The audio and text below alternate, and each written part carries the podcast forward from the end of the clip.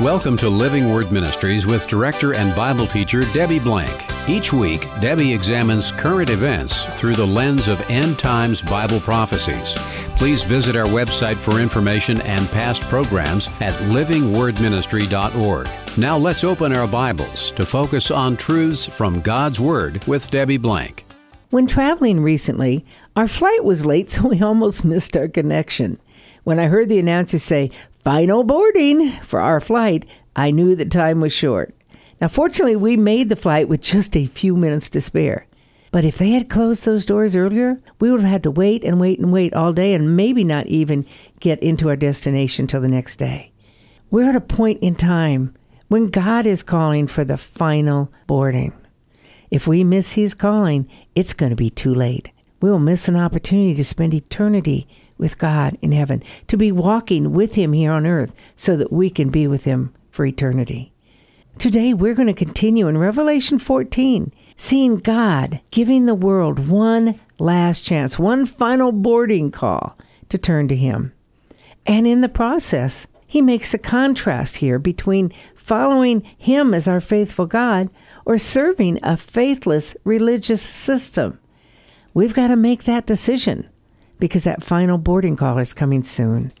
I'm Debbie Blank, encouraging you to pay close attention because your future depends on it. And I'm co host Jackie Sailors. Back when we finished chapter 13 of Revelation, we saw two beasts summoned by Satan the dragon, setting up a false religious system. He used a grotesque, blasphemous beast that survives a fatal wound, and a beast who looks like a lamb but deceives the people into worshiping the first beast and its image. Those deceived false worshippers will ultimately meet a terrible fate. But even though our righteous God is ready to pour his righteous wrath upon this horrible system, he does something amazing first. In chapter 14, we get another opportunity to witness his abundant grace and mercy our faithful God will create more ways to extend the gospel to anyone who might still come to him at this final hour. It is so awesome to see God's faithfulness as we look at this chapter and every chapter, really, in the book of Revelation, because God continues to pour out his love on mankind by showing us and giving us the opportunity to turn to him before it's too late. Here in Revelation 14, we time wise seeing an overview of the last three and a half years of Revelation. It's not really specific details because everything we're seeing here, pretty much, we're going to see a little bit more of as we move on in these last chapters of Revelation. So the focus on this particular chapter tends to be on the faithful versus the faithless the faithful God, the faithful followers of Jesus Christ, the faithless religious system, the faithless people who follow the religious system. So God's contrasting that here to show us that there's a difference in how we act and how we live and how we respond. So we pick up in chapter 14 right after we've talked about the 144,000, how they were blameless and they had fulfilled their mission on earth. And now we see God coming up with a new way of evangelizing to the people.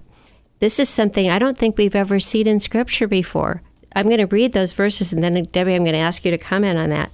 Verse 6 Then I saw another angel flying in midair, and he had the eternal gospel to proclaim to those who live on the earth, to every nation, tribe, language, and people. He said in a loud voice, Fear God and give him glory, because the hour of his judgment has come. Worship him who made the heavens, the earth, the sea, and the springs of water. What is unusual about this way of presenting the gospel? We have never before seen an angel as an evangelist, an angel presenting the gospel. We do see in Acts chapter 10 where an angel explained a vision, a dream that Peter had had, and told him to go share the gospel with Cornelius but we never see it with the angels presenting the gospel. And did you notice where he is? He's not standing at the Wailing Wall, he's not on CNN. It says he is flying in mid heaven, having an eternal gospel to preach. Boy, will that be quite something. In Matthew 24, we see Jesus, when he returns, he's going to be seen in the heavens by everyone around the world I don't know exactly how that would look, and I don't know how this would either, but it's going to be miraculous. And then when this angel is flying in mid heaven, he's got the eternal gospel to preach. I love that. The two words, eternal and gospel, are usually not put together. But that's exactly what the gospel message is. Gospel is the good news of Jesus Christ. And if you follow the good news of Jesus Christ by following Jesus, it's an eternal relationship that you have with Him. If you choose not to, your eternal relationship is going to be away from God. So, this eternal gospel, which is what they're preaching, is the gospel message of Jesus Christ. What is the gospel message? I love the way it's described in Romans 1, because Romans 1, Paul gives us kind of an explanation of where it came from and who it's about and, and what it means. It says in Romans 1 1, Paul, a bondservant of Christ Jesus, called as an apostle, set apart for the gospel of God. The gospel of God, of course, is the good news of Jesus Christ. Paul was set aside for that gospel to preach it to the Gentiles. Verse 2 which God promised beforehand through his prophets in the Holy Scriptures. Well, that tells us that the whole story and explanation about Jesus as the Messiah was given to us in the Old Testament. Do you remember when Jesus was walking with two guys on the road to Emmaus after he'd been resurrected? And it tells us in that passage that he told them all about himself by walking through the Old Testament scriptures. And that's what Paul says here. We can find out who Jesus Christ is by reading the Old Testament. Now, that doesn't come easy because you read it, it doesn't say Jesus Christ did this or that, or was going to look this way or that way. You have to understand who the scriptures are pointing to. You can also go to the New Testament, which refers back to the Old Testament, to see these prophecies about Jesus. But there is no excuse. Jesus is prophesied throughout the whole Old Testament, and he's fulfilling those prophecies in the New Testament. Well, when Paul went out to preach Jesus Christ to people, he used the Old Testament. There was no New Testament. So all of the disciples used the Old Testament scriptures in order to convince people of who Jesus Christ was. So the gospel is presented there, and it's also presented in the New Testament as well. Absolutely. Romans 1 3 now says that this gospel concerns God's Son, who was born of a descendant of David according to the flesh. That tells us that Jesus is God's Son, which means he's God, and yet he was born according to the flesh. So he was human. He was 100% God and 100% man. Verse 4 tells us about his deity. It says, Who was declared the Son of God with power by the resurrection from the dead, according to the Spirit of holiness, Jesus Christ our Lord. It goes on to say in verse 5 through whom we have received grace and apostleship to bring about the obedience of faith among all the Gentiles for his name's sake. So our faith is in Jesus Christ, which is the fulfillment of the gospel message. That's what this angel is preaching. So unique for an angel to be doing it. But remember, the 144,000 are gone now. The church has been raptured three and a half years before that. But we do know, according to Matthew 24 14, that the gospel will be preached to the whole world and then the end will come. Is that what he's referring to here? Well, this is the last time I see the gospel preached. It's not us as evangelists going out or teaching, or it's not missionaries going to different parts of the world. It's not the internet. The last time we see it are these angels preaching the gospel. And Jesus said, then the end will come. And we know that the last half of the tribulation is the end. It, God has won, according to Revelation 11. He's won the battle. It's just going to take three and a half years to get there.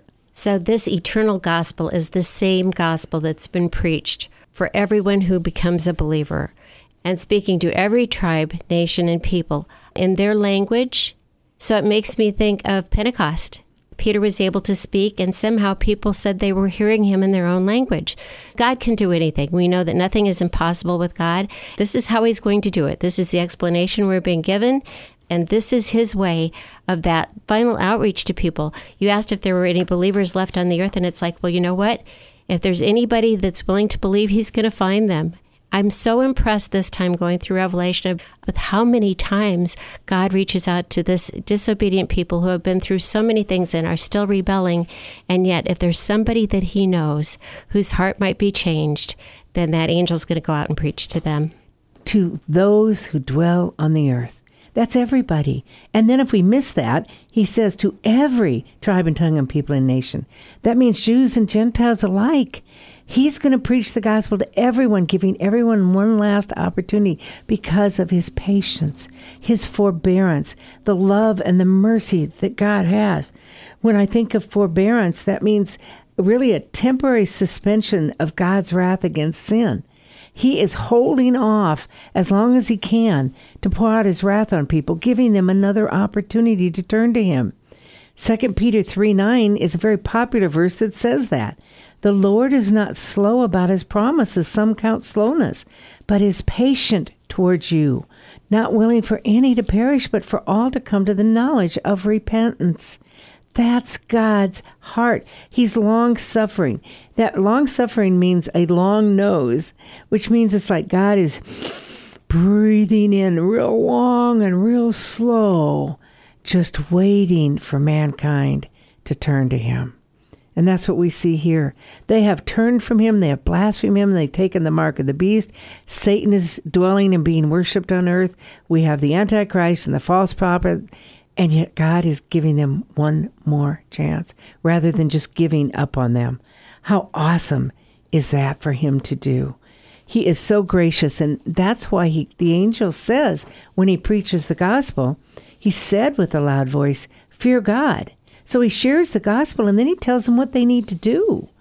The first thing they need to do is fear God. Fear is phobos in the Greek, and that means to have a reverential awesomeness of God. And sometimes I downplay that a little bit by thinking, well, I need to respect him as God, as we would respect our fathers or our leaders who are righteous. But it's really more than that. This is a terrifying expectation of who God is and what He will do. If you and I were standing before the presence of God right now, we'd fall to our knees. We'd cover our faces because He is so awesome and He is God of the universe and creator of the world. And how are we worthy to stand before Him? There's a reverential fear there that also brings a terrifying concern what happens if we can't stand before God? Or what happens to those people who don't turn to God? He's going to bring judgment. And his judgment is righteous. And we know that now. We see over and over again how evil the world is, how terrible Satan is, how destructive it is to everyone and everything that God loves. So judgment has to come. He would not be a righteous God if he did not judge. He's about to pour this terrible wrath out on what cannot be redeemed, but he's out there to redeem anyone and everyone that he can redeem. When he says fear God, that's a command that people are supposed to do when he's sharing the gospel. It also means they need to do it all the time, not just a one time decision. And, and when I think of that, I think of Job. In Job 1 1, it says, There was a man in the land of Uz whose name was Job. That man was blameless, upright, fearing God, and turning away from evil. Fearing God brings an action, a mentality, but also an outward action of how we treat Him. That's why it goes on to say, and give Him glory.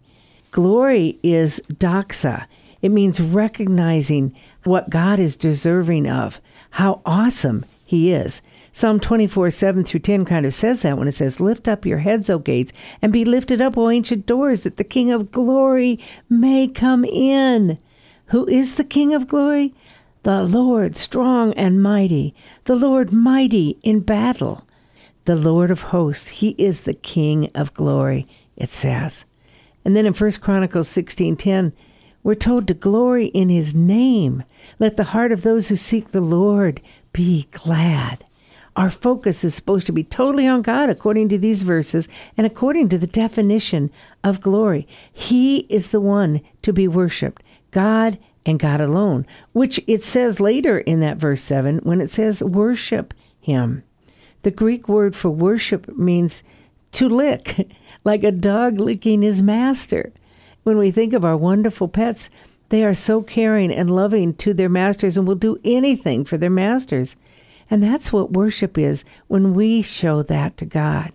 We will do anything for Him. We recognize that He is the one who made us and takes care of us and provides for us and gives us life. And therefore, we'll follow anything and worship Him in anything He leads us into. Those two aspects, giving God glory and worshiping Him, remind me of what we're supposed to do with our daily lives. And i thought of the verse from 1 corinthians 10.31 so whether you eat or drink or whatever you do do all to the glory of god. And then also when it comes to worshiping um, romans 12.1 i appeal to you therefore brothers by the mercies of god to present your bodies as a living sacrifice holy and acceptable to god which is your spiritual worship so we can worship and we can give god glory in everything that we do that's all part of the gospel. The gospel that's shared is about accepting Jesus Christ. And then when we do, we fear him, we give him glory, we worship him. We do it because he's deserving, because of who he is. But we also do it knowing, according to verse 7, that the hour of judgment has come. This is God's judgment. This is the first time, as a matter of fact, in the book of Revelation that we see the word judgment it generally talks about God's wrath. But here it's saying that there's coming a time where God will judge this sin. He is a just God who is the only one worthy to judge people for how they're living. In the original language, the verbiage of this explains that this is an aorist indicative action verb. And that means that his judgment has come. It's not continuous, it doesn't specify the time it's going to happen, but it's going to happen because the indicative means it's an assertion of fact, and the action means that the action is going to be accomplished by the subject, who is God. God is going to pour out this judgment during this last half of the tribulation, not right this second, but during the last half on those who don't listen to this gospel, take this last chance to hear the gospel, and then translate that instead of blaspheming God to fearing Him and worshiping Him and giving Him glory. It's also going to be a tough time because these people are going to go through a lot of hell on earth. They're not going to be able to buy or sell. They're not going to be able to eat. Those who follow God, who do not have the mark of the beast, are going to suffer the consequences. They're going to be martyred. But then there's going to be rejoicing in heaven when that happens when we talk about what's going on for those people who refuse to take the mark of the beast and the ones who have taken the mark of the beast, the tables turn after that. And so we're looking at just a short time where Babylon is in charge, where those people are being dominated by a tyrannical demonic government and a tyrannical demonic religious system. But at some point, and we see here in verse 8, it says, A second angel followed and said, Fallen, fallen is Babylon the Great, which made all the nations drink the maddening wine of her adulteries. There's an end to Babylon, so there's a judgment. We talk about judgment on this kind of an evil. It's a good thing. There's justice that comes. We've seen the evil that they perpetrated on innocent people, and now we see their proper judgment. Now we're going to see the destruction of this world empire. Babylon is first mentioned actually in 2 Kings chapter 17 verse 24 dealing with the nation of Babylon. However, prior to that, we see Babel, which goes all the way back to Genesis 10 and Nimrod, the rebel he's known as. And then Genesis 11 when we had the Tower of Babel that he and the people tried to build at that time. We're going to talk more in depth about Babylon and Mystery Babylon and Fallen Babylon when we come to chapters 17, 18, because that's what those chapters are all about. This right here is just a glimpse into what's going to happen over the next three and a half years. And I think it's a glimpse not only of the faithless people and countries and religion, but also uh, a hope for the faithful to know that these people who've blasphemed and turned away from God will be judged in righteousness. We've seen in other places in Revelation where things have been said as if they are accomplished. Even though it's down the road a little bit, they are being assured that whatever this is, is as good as done. As we look at Revelation 14 9 through 12, we're introduced to a group of faithless people. We saw them back in Revelation 13 when the mark of the beast was introduced, and we did read this passage then to understand what the consequences would be of those people who accepted the mark of the beast. But let's read it again here today. Revelation 14:9 begins by saying another angel, a third one, followed them, saying with a loud voice, If anyone worships the beast and receives a mark on his forehead or upon his hand, and that's the mark of the beast from Revelation 13, where you cannot buy or sell unless you have this mark, which is a worshiping of the Antichrist. Verse 10 he will also drink of the wine of the wrath of God, which is mixed in full strength in the cup of his anger and he will be tormented with fire and brimstone in the presence of the holy angels and in the presence of the Lamb. So when it says he's going to drink the wine of the wrath of God, it doesn't mean he's going to drink a cup of wine. This is an example of what we see in Revelation 19 that when Jesus comes, it tells us in verse 15, he will tread the winepress of the fierce wrath of God, the Almighty. So you have that same analogy there. This is the wrath of God. Remember, wrath in Greek is either thumos or orge. Thumos is the action where God's pouring out something. Orge is a mental anger, mental wrath. In this verse, we see them both. Those who worship the Antichrist are going to experience the thumos wrath of God that's mixed in full strength in the cup of his orge. His mental and physical wrath is going to be poured out on people, and they're going to be tormented away from God in hell forever and ever. Verses 11 and 12 say, And the smoke of their torment goes up forever and ever, and they have no rest day or night, those who worship the beast and his image, and whoever receive the mark of his name. That means that once people make the decision to follow the Antichrist, to worship him, they have no chance. They cannot, at that point, accept Jesus Christ or go to heaven because they have painted their picture of their allegiance, and it's to the Antichrist. It's to Satan. So, as we're finishing up with this particular section of chapter 14, we're reading about the torment of those who are taking the mark of the beast and the regret that they're going to have and the punishment that's going to happen. And then verse 12 seems to shift a little bit here. So it says here, this calls for patient endurance on the part of the people of God who keep his commands and remain faithful to Jesus. So that's an interesting way of ending that section. What do you think? I see God as sandwiching the evil in the middle with the good on both sides of it. Because God talks about the faithful followers. He talks then about his faithfulness of continuing to share his, the gospel. Then he goes into those who are faithless, but he ends this passage here by saying, Here's the preservation of the saints. Here's the patience of the saints. It is those who continue to endure, who never lose their faith, who always follow Jesus Christ. And he calls them saints. So we know that they are followers of Jesus Christ here that he's talking about.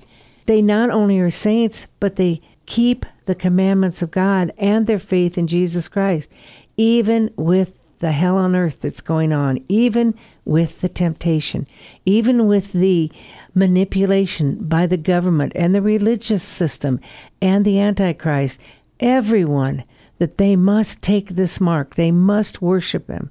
They hold to their faith. We think of Daniel chapter 3 when Shadrach, Meshach, and Abednego were required to worship the statue of Nebuchadnezzar. And they said no. They said, We will not worship you. God will deliver us, but even if He doesn't, we will not worship you or bow down to the statue, O King. That's the preservation of the saints. That's the people, no matter what it takes, we need to stand strong. And it's difficult. We can just look at all that's going on with the vaccine mandates right now. It's difficult for those people who have a religious or a personal or a health objection to the vaccine because they're being persecuted. They're being told they can't go places. They, even in Australia, are being sequestered to their homes. They cannot have a job, any job in Australia. And same things are happening in Austria. Our president's trying to make that happen here. We're seeing it already. And what I've seen is a lot of people have acquiesced to the vaccine who did not believe in them because that's the only way they can get a job or keep their job. This is just a minimal example of what it's going to be in the future when people are forced to do what the Antichrist says. That's why it's so important that we as Christians know whom we have believed in and that we stand firm in Jesus Christ and we do not compromise the truth. That's why these people were patient. They were saints. They kept God's commandments and they kept their faith in Jesus Christ instead of taking the easy way out and worshiping the Antichrist so they could have food. That would be a short time experience, whereas following Jesus is for all eternity. This is a great example of a true faithful follower. In the midst of adversity, they never gave up, but kept their eyes on Jesus. There's a consequence in our lives for either turning to God or turning away from Him. We need to ask today what is your faith based on? Is it based on your religion? Is it based on listening to other people? Is it based on your thought processes or yourself as your own God? Is it based on your spirituality? More and more these days, people are falling away from God and His Word to follow a God of their own making. If you just look at statistics, 65% of adults in America now call themselves Christians, whereas in 1990 that was 85%. 26% of Americans now are nones. They have no religious affiliations. 4% are atheists and 4% are agnostics. This 34%, a third of America, is not walking with Jesus Christ. It was never that way before. We're turning away from God. We're following religious systems or gods of our own making. But we must be ready. We must hear the gospel message now before it's too late. We don't want anyone to go through the first half of the tribulation and hear the gospel then. We want them to hear the truth of Jesus Christ, the joy and the hope that we have in Him today here on earth and then for all eternity. God's reaching out to us today and each and every day. He's trying to draw us to Himself. We just need to let go and let God. Accept Him as our Lord and Savior, and our whole lives will change. It doesn't mean everything is going to be perfect and we're going to have everything we want. No, but it means we have our Savior, and with Him, we have the greatest hope and joy and plans and future than we could ever imagine. God's final boarding call is going to come soon. It's not too late yet. You haven't missed the plane. But pretty soon, the rapture is going to take place and the plane will be gone. And at that point, it'll be a lot harder to accept Jesus Christ. So don't miss the plane. Don't miss the gospel. Turn to Jesus today. All you have to do simply is just say, God, I don't know what to do. I want to believe in you. I need you. Help me.